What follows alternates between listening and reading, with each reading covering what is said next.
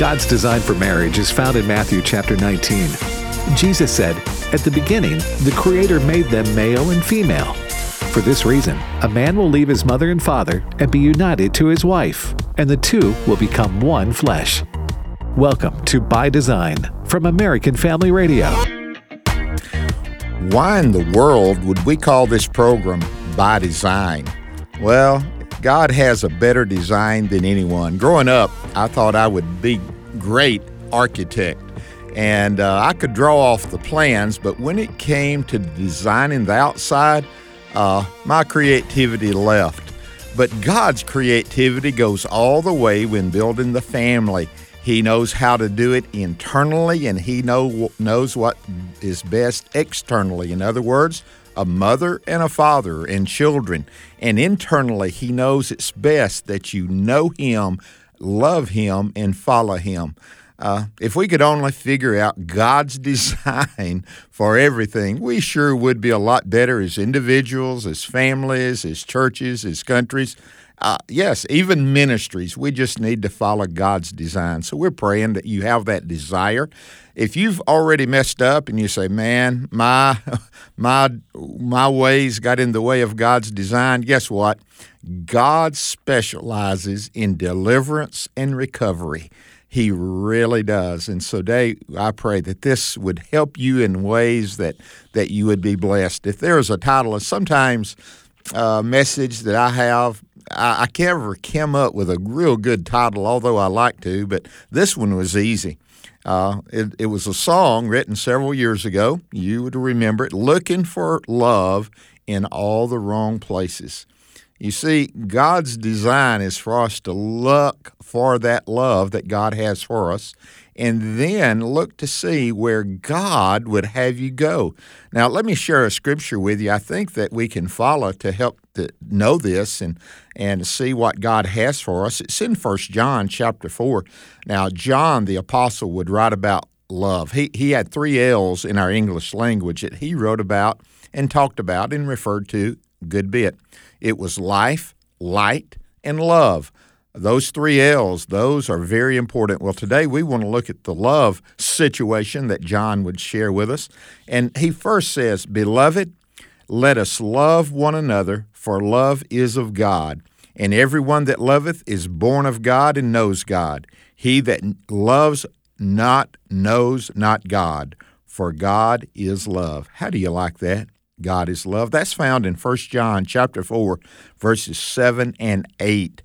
And notice who he's writing it to, beloved. That's brethren, that's followers. And notice what he says, one another. Um, in the last, I guess, few months, those two words have just become so real to me. One another, serve one another, pray for one another, love one another. And uh, listen, uh, that's that's a command of God, and we're to obey Him. And uh, sometimes you love people that you might not like, and you uh, don't understand them, but God is able to do that because God is love. Notice what it says. It says, "Let us love one another, for love is of God." You see, God can overcome all those obstacles of not loving, and He can overcome so many things. He specializes, and it says everyone that loves is born of God and knows God. Now, this love that He's talking about is not eros. It's not a erotic love. It's not a phileo love. It's the agape love of God that is overriding so much. It's a love that is difficult to define, honestly.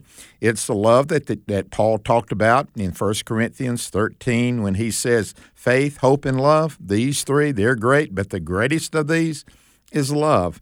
And so here we are today. We want to talk about that. And uh, where where would you find love? How how do you are you on the lookout for love?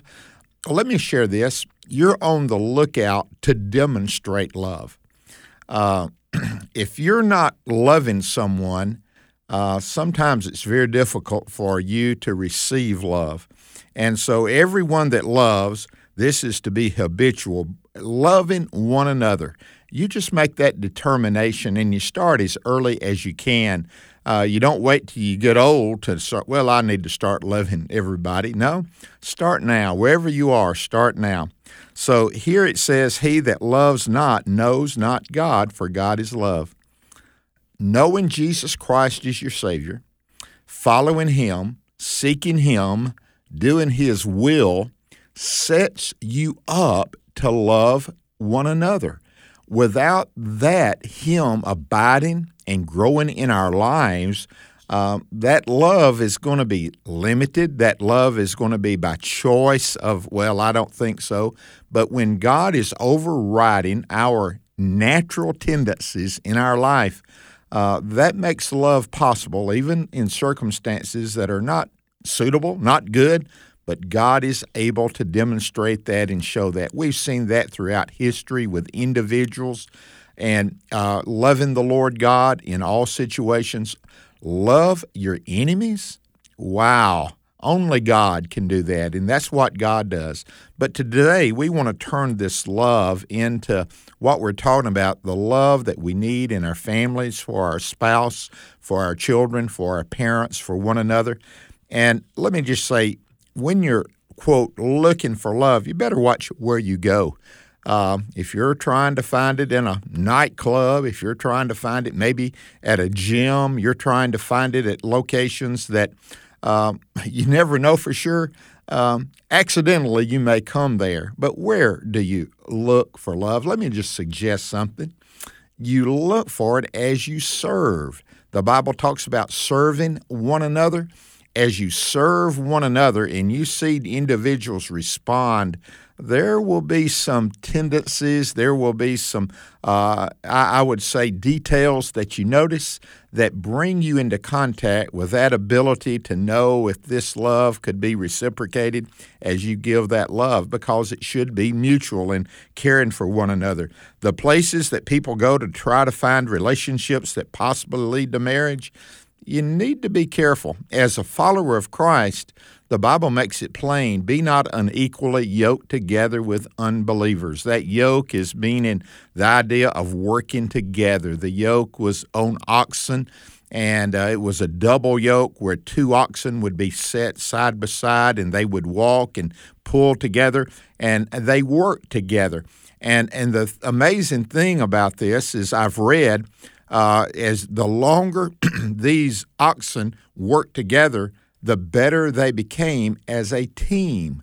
When you first try to team them up, uh, they might not exactly pull together, turn together, uh, and uh, you have to have a lot of strength to keep them on focus and going in the right direction. But after they've worked together for a lengthy period of time, that yoke that's on them is is easy. Uh, Jesus says, my yoke is easy, my burden is light.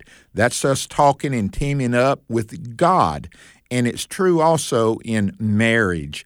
Uh, as you yoke one another, you pull your load and that person pulls their load. But when one is weak, it puts extra uh, strength in you, but you have it because of the love that you have for one another.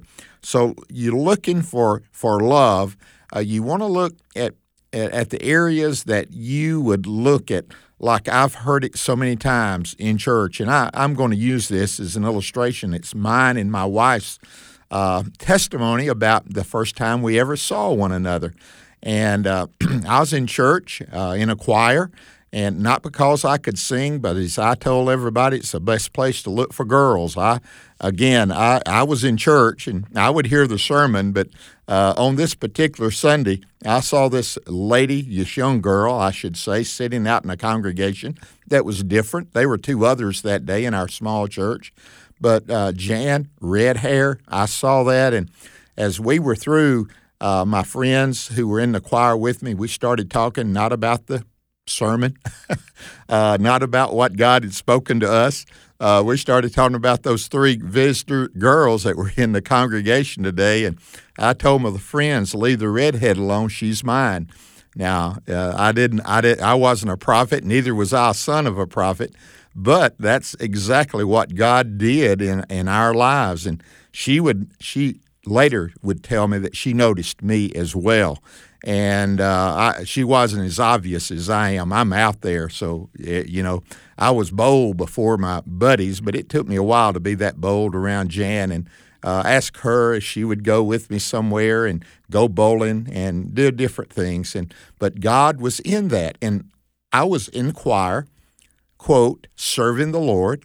I was in the choir at a place of worship. Again, you could say my worship wasn't as true and as good as it should have been, but I was worshiping the Lord. I loved Him and knew Him, and God brought Jan into my life. Jan, on the other hand, uh, she had moved to that area, and they were looking for a church to call home, and they visited our church, and, and this is where they would decide that they would serve the Lord. And as her mom was serving the Lord, as Jan was a part of that and would serve and worship, this is when we begin to grow with one another, help one another. Serving together is one of the greatest opportunities. So serve one another. That's it should not be a burden. Uh, serving in the capacity that God has given you, with gifts that God has given you, Uh, I want to tell you that service can be a joy. Now, it's not always easy. Many times it's difficult, but in serving one another, those attributes that are lovely and caring and good, that talks about uh, in the book of Philippians four eight, when it says, think on these things, uh, when you're serving the Lord with the right attitude and, and you're doing the best you can, whatever your hand find to do, do it with all your might. I just want to tell you, God will bring fruit to that, and much of the fruit is individuals that He brings into your life. So be careful where you look for love. Looking for love in all the wrong places will read will lead to the wrong places in your life. So many, many young girls are looking for a father's love. Uh, the possibility of a father not being in the family, not, and if in, they're in the family, they're gone a lot. The, we call them absentee fathers. They're in the home, but they're working and not there a lot. And many times young girls are looking for a father's love in an individual, and uh, that's that's not what we're looking at. That's not what a young girl, you're looking for a partner, not a parent in this situation. And, and these young girls can become a prey to a man who is manipulative. Uh, it's more... Uh, It, I put it this way, it's easier for them to be manipulated because they do want to have that care for, they want to be protected by. And uh, but so a lot of times what reveals this is time. I, I cannot say it any other way, that uh, time will reveal what's within that purpose, purpose of that person, and it will reveal what they really are and what they really think. So don't be so hurried. Now, I know you can get married quickly, and, and you, that's the reason you do not go further than you should physically, because all of a sudden, in place of it just being Uh, your mind and, and your emotions, all of a sudden it's more than that that you're involved in this individual. And so you, you have restraint. You have a distance between them to protect yourself and also what God would want to do in your life. Many young uh, men are angry uh, because maybe mothers and parents, and they uh, sometimes they want to be mothered as well. And uh, they're looking for love in the wrong places, um, and and they're looking at it as a point of view who they can control many times, or it's right the opposite, someone that can control them because they don't want to become the adult they should become. So what you're looking for, if you start serving one another and doing what God would have you to do, that He's called us to do, within that context, God's love Uh, for an individual will be revealed. God's purpose in your life will be uh, furthered along so that you can see uh, uh, beyond where you are right now. God is the place, true love relationship, for God is love. So the first thing you need to do is know Jesus Christ as Savior. If you're listening today and you've never received Jesus as your Savior and Lord, I just want to tell you, Uh, you need to have that relationship nailed down before you try to nail down other relationships. And when you have that nailed down, it puts you in a greater position because you have experienced the love of God coming into your heart. And then when you start serving, you're able to express the love of God to others in a greater way. Know Jesus as Savior. He will set you up and He will guide you. Uh, the book of Proverbs makes it plain that we're to acknowledge Him in every area of our lives, and He will direct us. That's exciting that He can give us direction. Uh, these are not just signs posted in the roadway, but we have a personal guide. Uh, the other day, I was talking to someone about visiting a, a Civil War battle site, and they had asked, well, have you been there? And I said, yes. I went on the tour, uh, and I had a piece of paper, and I'd drive through and read what was going on there. And he said, well, I had one better than that. I had a man that I knew, and he was a tour, and he volunteered to go with us through that tour, that Civil War site, and he told us things that wasn't in the brochure. And so God is that personal guide. He's not just one posting, uh, uh, I would say, speed signs and curves ahead, stop signs. No, He is there with you. And uh, that's the kind of guide that you have when you have this relationship with the Lord Jesus, and that is by His design. We have a friend that stays closer than a brother. He is there with us. Now, there's examples in the Bible of love that is confusing. Uh, these are things you want to look at and say, man, I need to avoid that. I, I don't need to be in that situation. Uh, there's now David and Bathsheba is an example of that. That was wrong. Bathsheba had a husband, Uriah. David wasn't doing what he was supposed to. That was the very biggest mark in his life and in his reign as king.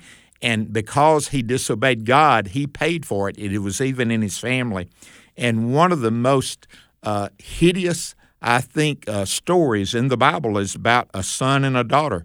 There's this young man named Amnon. This was the son of David, and it was by one of his wives. Again, a mistake. And he loved uh, his sister, half-sister, who had a mother by uh, who was uh, a child of another one of David's wife, a different mother. And and so she, he wanted her, so he set it up where he honestly raped her. That was the whole situation. And Absalom, the brother of Tamar, was angry, and David did not respond in time, so there was confusion all in that family because Ammon had an had a uh, ungodly love, and I wouldn't call it love, it was more lust for Tamar, and it ended in death. It ended in chaos. It ended in confusion. You can find that in the Bible. It will help you to see where you don't want to go and put your life in check if you have lust that is overriding your judgment beyond what God has given you. And then there's another example, Eli's son, Hophni and Phinehas. They were philanderers. That's the only way you could say it. They, in First Samuel four, you see how they would mistreat and use their position for evil.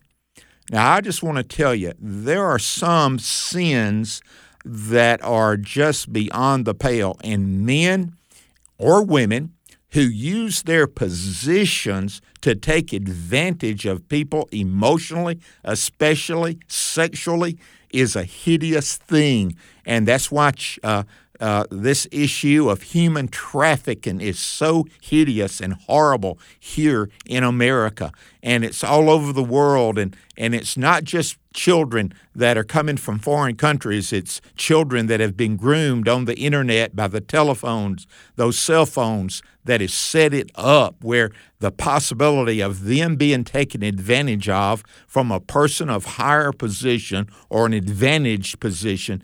You got to be cautious. So here I am. I'm telling parents that are listening, be very guarded with your children and the use of their cell phones, the use of the computers, and be sure and put those guards there because there are predators out there, that position.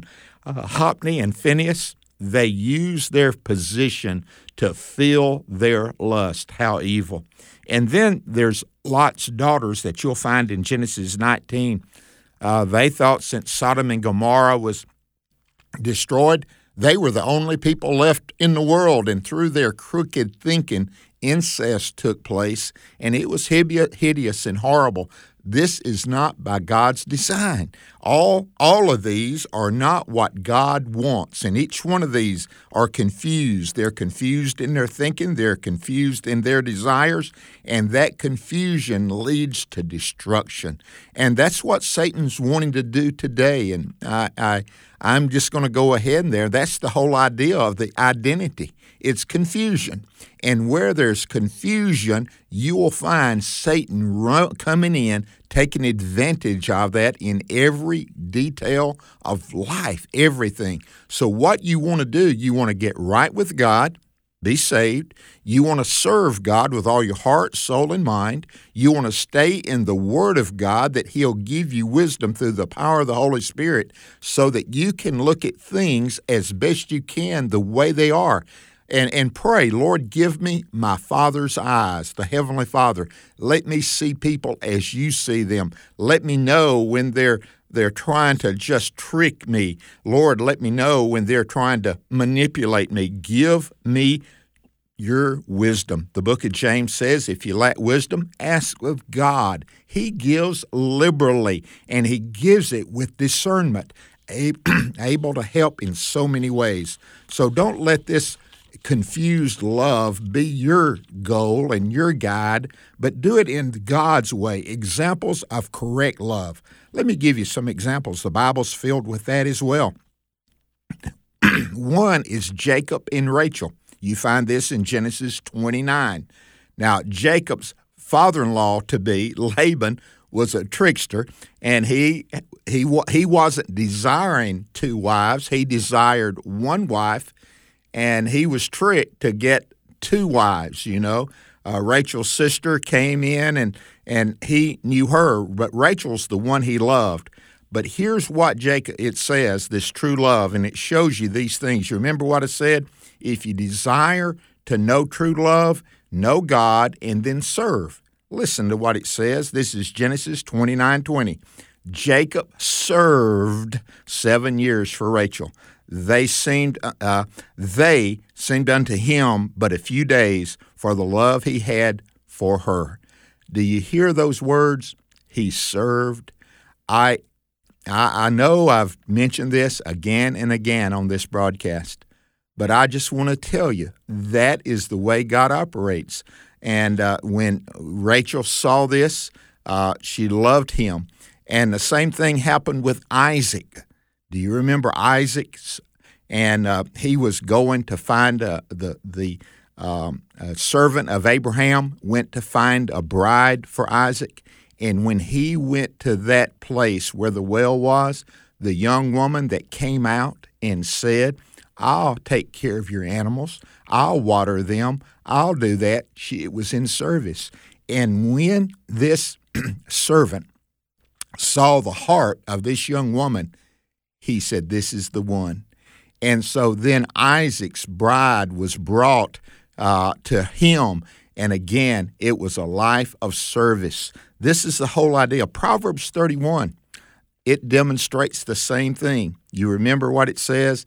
Now, I, I know, ladies, there's a lot of people, when they compare their lives to the Proverbs thirty-one woman, they said, "Who could be that great?"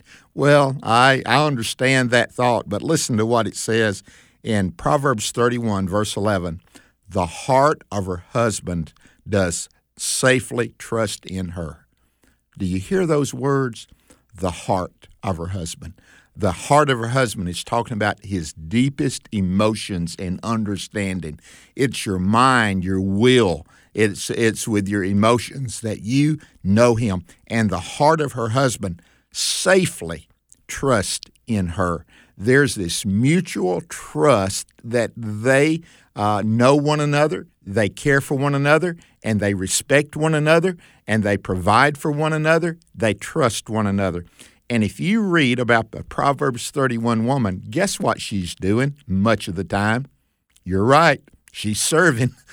uh, this is the whole idea of this Proverbs thirty-one. In her service to the Lord and to others, the love is demonstrated. The husband trusts in her. She trusts in him because she saw that. Let me talk about Ruth. How about Ruth and Boaz? Ruth. She needed to have some food for her mother-in-law, Naomi. And she goes to the field and she's working. And Boaz notices this young woman out in the field working, and he began to ask who she was. And he set it up for her to serve. And in that servanthood, he saw what was in the heart of Ruth. But what did Bo, uh, Boaz reveal? He told all those workers that were working for him, leave a little extra in the corners of the fields so that when Ruth comes, she will have an easier time gathering food for her and her mother-in-law. There it is again. Can you believe it? Serving one another. And then the best one that's ever been given about love and this correct love in a relationship is Christ and the church. It is a sacrificial love. Ephesians five twenty-five says it well. Husbands, love your wives the way Christ loved the church and gave himself for her. Husbands, love your wives. This is the love that we're to have for her. It's a sacrificial love. And in other places, Titus and Peter, it says the older women are to teach the younger women how to love their husbands. Again, mutual love, mutual respect, mutual serving for one another. One of the greatest people that I've ever known is a man called Bobby Moore. He was a mentor of mine. I loved him deeply. He helped me so much as a young pastor. But one of the things, his wife became very, very sick, and he still had enough energy, enough strength. But he, when she got to the point of needing some help, needed some serving, needed ministering to, he sacrificed that area of his life so he could spend time with her, ministering to her. And he would say, it's a greater joy ministering to my wife than anything I've ever done because this is the one God gave me for life, serving one another. That is by God's design. So today, I'm asking you, serve one another, pray for one another, love one another, for love is of God. And so when you do this, you won't look for love in all the wrong places. You'll look at love through the lens of God and see where He would have you to go and what you would do. Thank you for listening today on By Design, and may God lead you to that place in your life where you're fulfilling His purpose for your life.